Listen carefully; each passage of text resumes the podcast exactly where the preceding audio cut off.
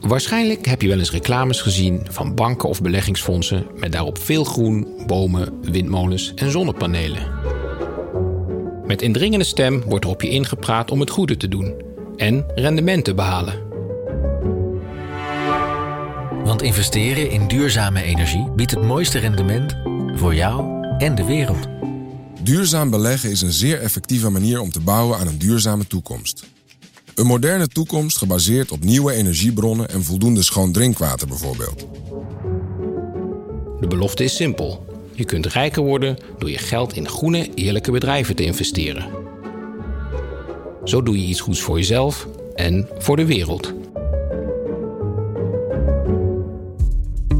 De laatste jaren is duurzaam beleggen dan ook enorm populair geworden. In Nederland belegt 60% van de beleggers duurzaam. En in Europa wordt er 6 biljoen euro duurzaam geïnvesteerd.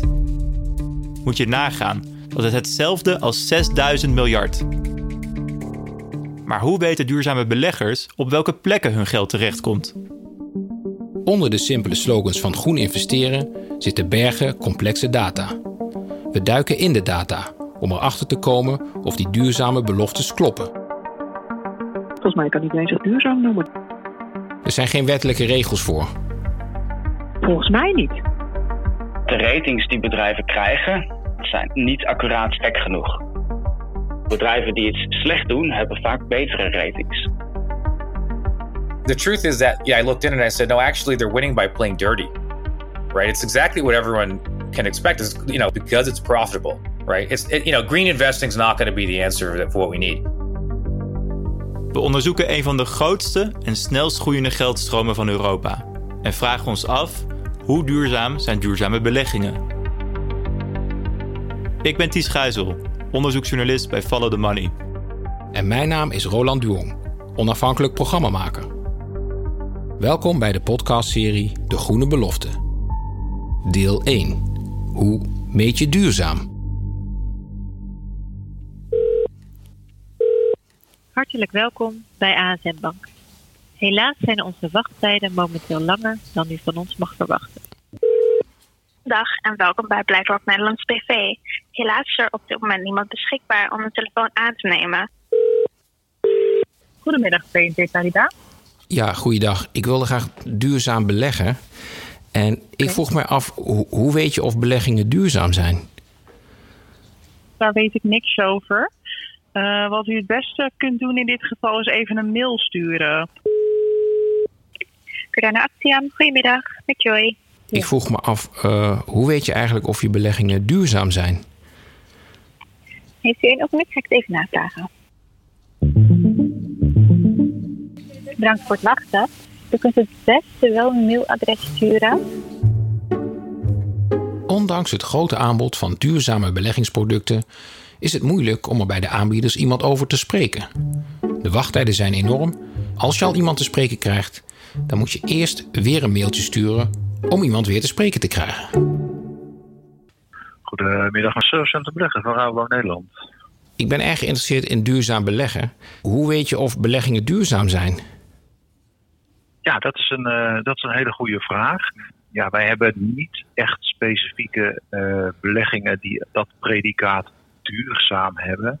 Op zich is er best wel een groot hoofdstuk uh, duurzaam op jullie website. En dan heeft Rabobank een groot aantal fondsen met een eigen duurzaamheidsbeleid. Dus dan heb ik wel het idee ja. dat jullie best wel een idee hebben over wat duurzaam beleggen is. Hoe meet je eigenlijk of iets echt duurzaam is? Wordt dat gecontroleerd? Weet u dat toevallig?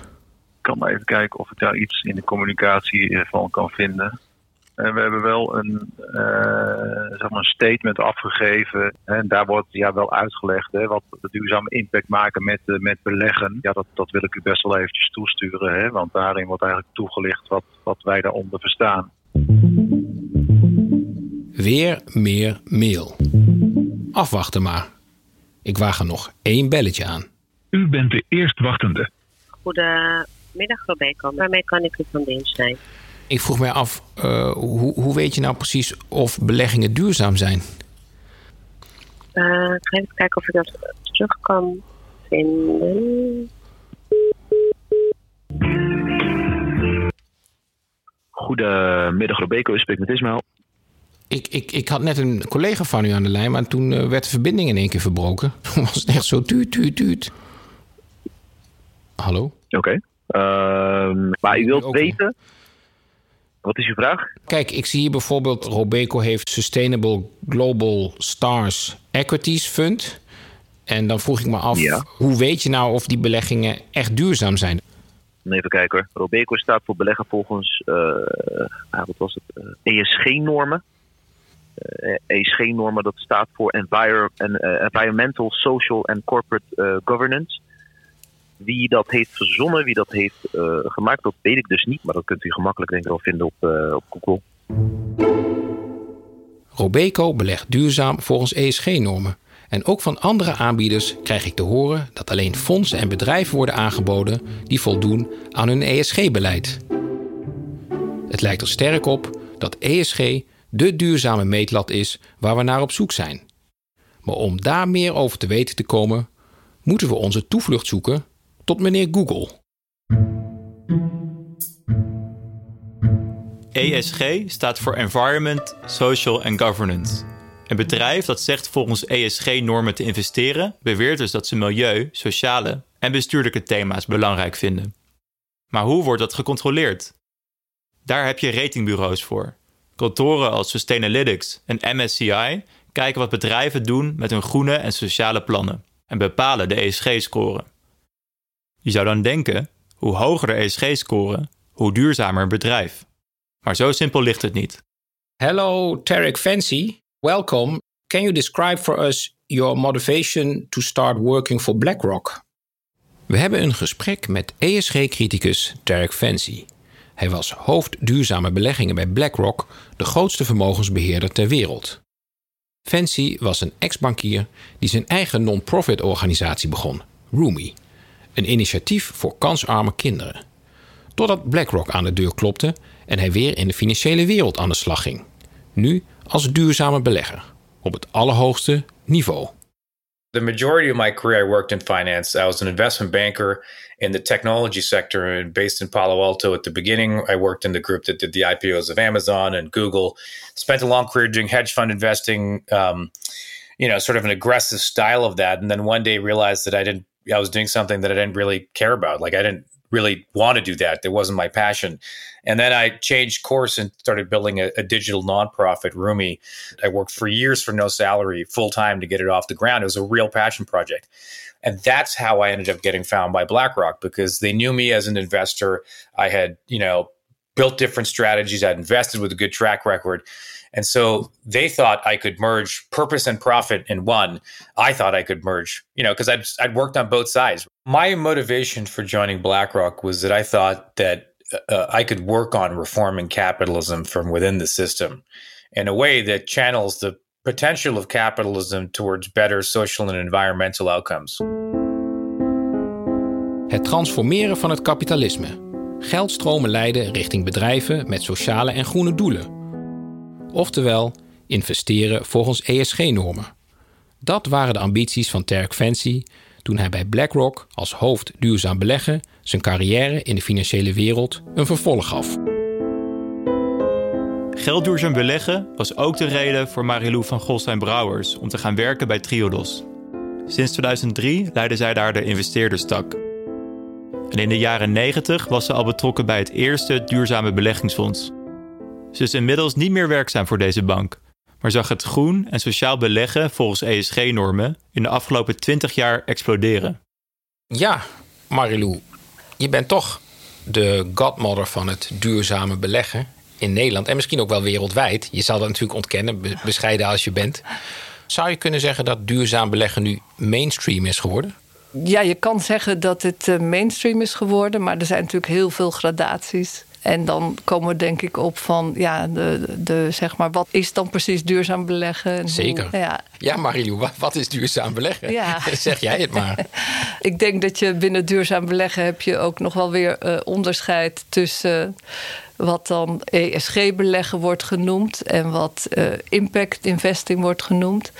En bij impact investing gaat het heel erg om de intentie ook om via je investeringen, beleggingen, bepaalde positieve sociale of milieureturn te realiseren. Dus je probeert via investeringen een oplossing te zijn voor nou, problemen die we in de wereld zien.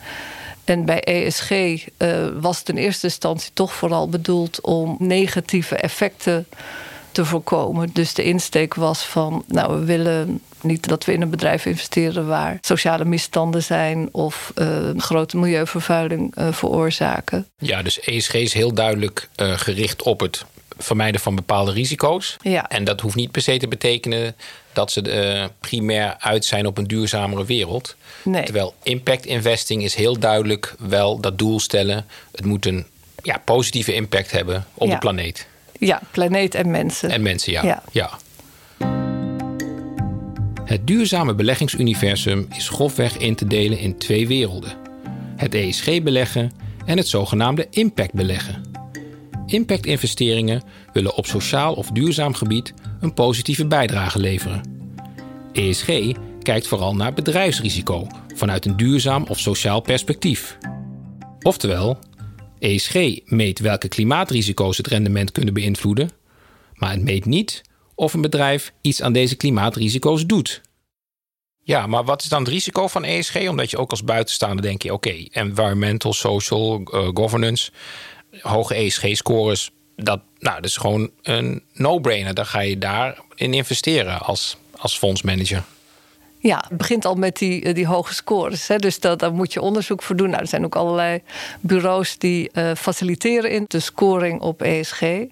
Maar het is ja, ook daar weer, hoe diep kijk je in een bedrijf? Het label ESG eh, is als zodanig niet een label wat garandeert dat het allemaal ook echt goed is.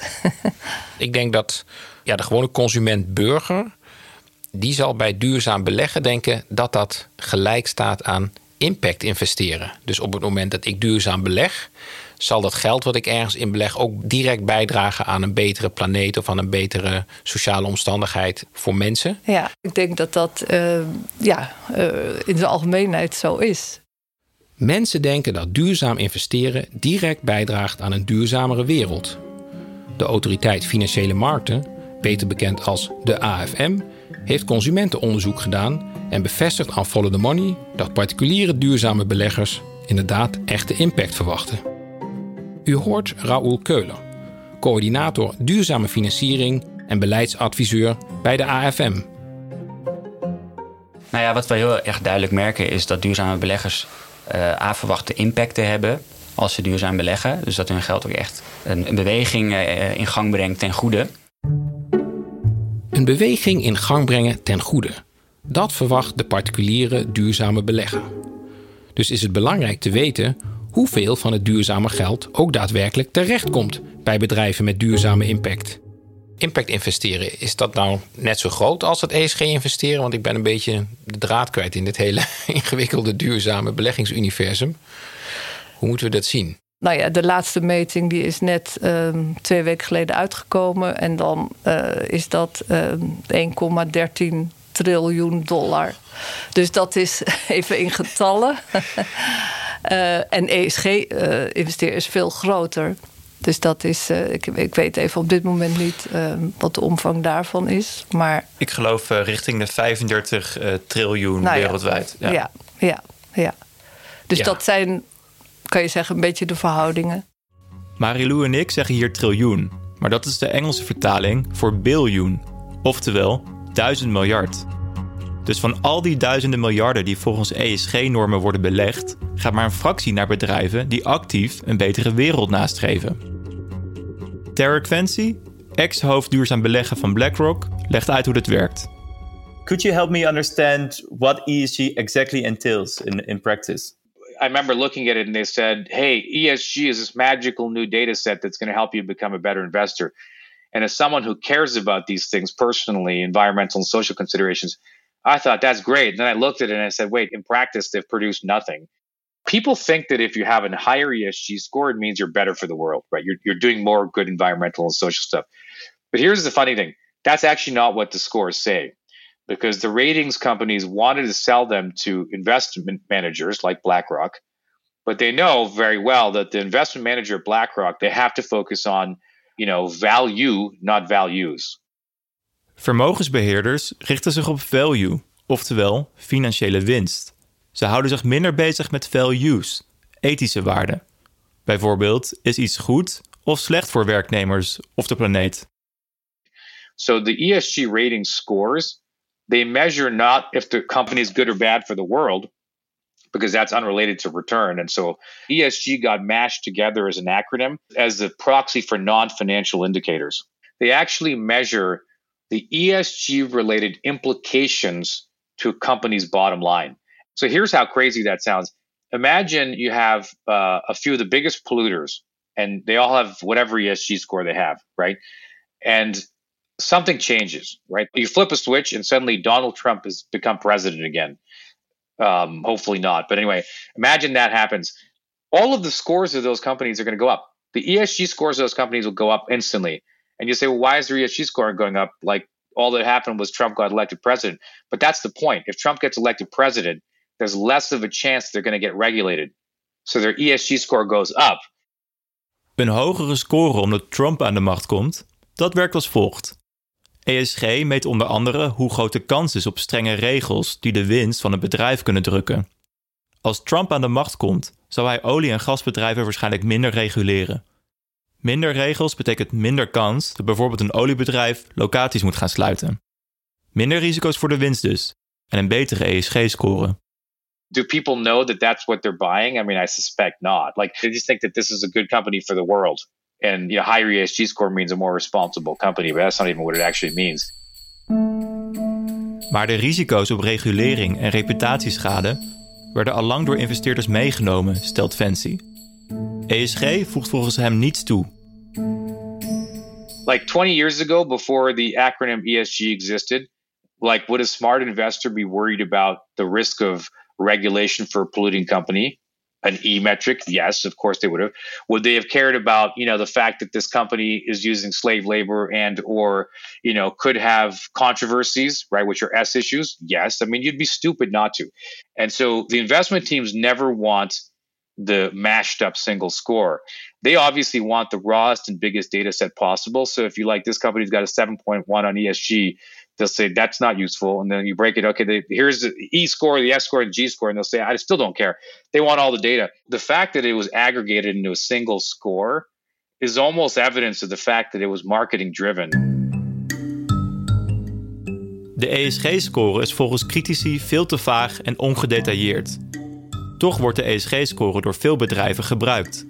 Het is een handige marketingtool omdat bedrijven die hoog scoren op papier veel duurzame en sociale impact lijken te hebben. Met de nadruk op lijken, want in de praktijk is dat vaak niet het geval. Hoe kan het dat ESG-cijfers niet laten zien wat bedrijven echt presteren op groene en sociale thema's? We zullen de ratingbureaus onder de loep moeten nemen. Hoe komen zij precies aan hun scores?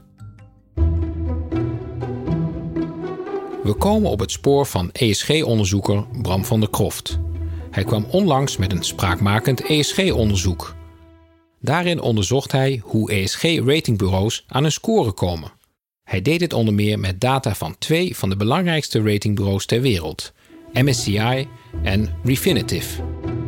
Bram van der Kroft zit in Boston om daar verder onderzoek te doen. Hij doet dat bij het MIT, een van de meest prestigieuze onderzoeksinstituten ter wereld. Goedemorgen. Ja, hallo Bram van der Kroft. Ja. Ja, hi, Roland de Jong hier. Ja, voor jou is het morgen, voor mij is het uh, middag. Oh ja. Je zit uh, in Boston, geloof ik? Of, uh... Ja, bij MIT. Jee, dat is niet de minste opleidingen. heel erg veel geluk mee gehad. Maar ja, nou ja, dus nu in Boston. Je zal ook wel het, het, brein, het brein ervoor hebben, denk ik. Of, of hebben je ouders hele diepe zakken? Uh, nee, ik ben uitgenodigd om hier onderzoek te doen. Dus uh, is uh, zeker niet. zeker geen diepe zakken, helaas. ja, je weet waar ik voor bel. Je hebt een onderzoek gedaan naar ESG. Wat zijn nou de valkuilen van zo'n keurmerk? Werkt die? Vraagteken, klopt die? En ik heb gekeken naar wat er precies in zo'n ESG-rating zit. Ik heb gekeken naar wat bedrijven beloven om te gaan doen en wat bedrijven daadwerkelijk uitvoeren. Je zou denken dat die twee goed met elkaar samenhangen. Dat blijkt dus niet helemaal zo te zijn. En de ratings nemen vooral mee wat bedrijven beloven te gaan doen, maar niet wat bedrijven daadwerkelijk uitvoeren. En dat maakt het problematisch. Dus die ratings die kloppen niet helemaal, in mijn optiek. De ESG-ratings zijn gebaseerd eigenlijk voor een deel op beloftes. Op, op het streven. Uit mijn onderzoek blijkt bijna volledig. Maar ja. Wacht eens even, en... Bram. Dit is best wel pittig. Dus ESG-ratings zijn eigenlijk voor het grootste gedeelte gestoeld op beloftes. Ja. Alleen die beloftes lijken grotendeels niet echt uit te komen, blijkt uit mijn data. Dat is problematisch. Want dan heb je dus eigenlijk geen echte maatstaf. Daar komt het op neer. Bij nagenoeg alle aspecten waar ik naar kan kijken, gebeurt er niks. Watergebruik, energie-efficiency, uitstoot van nitrogen-achtige gassen, NOx, SOx. Daar lijkt vrijwel weinig tot niks te gebeuren. Dit is dan wel weer heel heftig. Noem even nog wat andere beloftes die niet worden waargemaakt. Mensenrechten schending bijvoorbeeld. Er zijn heel veel bedrijven die heel veel beleid hebben en, policies en activiteiten daarover. En er komt vervolgens gewoon weinig van terecht. Dat zie je ook vaak. Dat bedrijven ergens mee in de knel komen. Dat ze dan heel veel gaan beloven om proberen er snel, snel uit dat image weg te komen. En dan vervolgens niet uitvoeren. Maar gemiddeld genomen zit er niet echt een relatie tussen wat je zegt wat je gaat doen en wat je daadwerkelijk als uitkomst hebt. Bram van der Kroft laat met zijn onderzoek zien waar het vaak misgaat met ESG-scores. Mooie beloftes en glanzende rapporten wegen vaak zwaarder dan de echte impact van bedrijven. Ook Marilou van Golstein Brouwers kan dit bevestigen. Dat wordt dan uh, vaak beoordeeld door, hè, door zogenaamde rating agencies. Die onderzoeken die bedrijven en die geven daar dan als het ware een soort van scores uh, op, op die verschillende aspecten. Maar het punt is vaak dat die uh, scores gegeven worden op de, nou ja, op de beloftes die de bedrijven doen als het om die thema's gaat. Maar die belofte is één ding, maar uiteindelijk gaat het natuurlijk om de acties. Dus op het moment dat je alleen maar een belofte doet en verder niet in een actieplan of een beleid laat zien hoe je dat dan gaat doen, ja, dan schieten we er nog niet veel mee op. Nee, en die beloftes die worden in ESG door sommige ESG-ratingbureaus wel hoog gewaardeerd. Ja, dat is het punt. Dus het gaat, er wordt nog te veel alleen naar de beloftes gekeken, maar niet naar de, ja, de, de actieplannen die daar dan bij horen. De ratingbureaus spelen een cruciale rol in de ESG-wereld. Maar om welke ratingbureaus gaat het eigenlijk? En hoe gaan ze te werk? De grootste ESG-ratings komen van MSCI, Morgan Stanley, um, Refinitiv, Thomson Reuters en Sustainalytics. En hoe kan je geld verdienen aan het uitgeven van een ESG-label? Nou ja, ik wil de data hebben, dus je hebt een abonnement en dat abonnement kost 20k per jaar. Oh, dus... De, uh, Investeerders betalen ervoor, anders heb je geen toegang. Ik heb zelf toegang nu tot wat data en die dataset kost iets van 20.000 euro of 30.000 euro per jaar. Daarin wordt uitgelegd hoe een ESG-weging tot stand komt in zo'n dure dataset. Mm, daar zitten de getallen in die gebruikt worden om de rating te maken. Niet hoe die tot stand komt. Ah, je kan wel toegang krijgen dus welke uh, waardes meewegen. Dus dan heb je 500 variabelen bijvoorbeeld voor zo'n ESG-score. Maar ze zeggen niet hoe zwaar die weging is van elke variabele bijvoorbeeld. Nee. Grofweg een klein beetje, maar niet, niet in detail, nee. Aha. Maar voor wie is die ESG-rating dan gemaakt? Je betaalt er niet voor als bedrijf zijnde, maar je betaalt ervoor als investeerder. Dus bij deze keurmerkstempels betaalt de investeerder. Oh. Dus als ja. ABP bijvoorbeeld de ESG-ratings van bedrijven wil weten, hebben ze zo'n licentie nodig. En daar betaal je jaarlijks voor. En dan krijg je al de data en dan kan je door. Als normale belegger heb je vaak op je beleggingsaccount ook soms ESG-informatie. Er zijn een aantal brokers die het tegenwoordig aanbieden. En de broker betaalt het abonnement dan bij, die, bij dat ratingbureau? Uh, ja, ja, ja, ja. Ah, dus het is ook business eigenlijk om, om de leading uh, eh, ESG-rater te zijn. Absoluut, absoluut. Er zit heel erg veel geld in. De ratings voor duurzaam investeren zijn big business. Je betaalt duizenden euro's voor deze ESG-data. Maar de dure gegevens zijn weinig betrouwbaar wat betreft de echte duurzame impact. Hoe gaat de ESG-sector hier zelf mee om? We bezochten een van de grootste groene investeringsbeurzen ter wereld. Veel van 's werelds grootste vermogensbeheerders zijn hier aanwezig. Als je geen journalist bent, betaal je dan ook 2500 dollar voor een kaartje. Ja, ik sta nu voor het World Forum in Den Haag. Het is een eh, enorm groot gebouw waar grote evenementen worden georganiseerd. En hier komen vanuit heel de wereld vandaag investeerders en beleggers samen en ook grote bedrijven om te vertellen over hun impactambities. Ik ging net even langs bij een van de fondsaanbieders, een hele grote, eh, Wellington Management, eh, met het hoofdkantoor in Londen. Ze hebben een enorm groot bord met investeer in de wereld waar jij in zou willen leven. En het is echt impact investing. Dus een hele hoge categorie van duurzaamheid. Maar als we er naartoe lopen en een praatje maken, dan komt er gelijk een communicatiepersoon op ons af. Die zegt dat, ze, dat we echt een afspraak moeten maken met hun eh, hoofdkantoor in Londen om een uh, interview te regelen. Het is wel lastig als je bij een conferentie staat met een groot scherm en een groot bord met daarop al je impact. Dat je daar niet, zelfs niet off the record over kan praten, daar verbaas ik me wel over. Ik bezoek veel chique kraampjes, maar bijna niemand binnen de duurzame financiële sector wil met me spreken. Ik vond wel een oud fondsmanager van een groen Amerikaans fonds. Hij probeert nu geld op te halen voor een duurzame start-up. Nou, hij onderschrijft dat de ESG-meetlat nogal krom kan zijn. The ESG investing space is it's so broad. As with any industry, there's going to be bad actors. There's going to be bad apples where some people might be marketing more than they're actually doing, and they're not necessarily practicing and following and following through on um, on what they say they're going to do.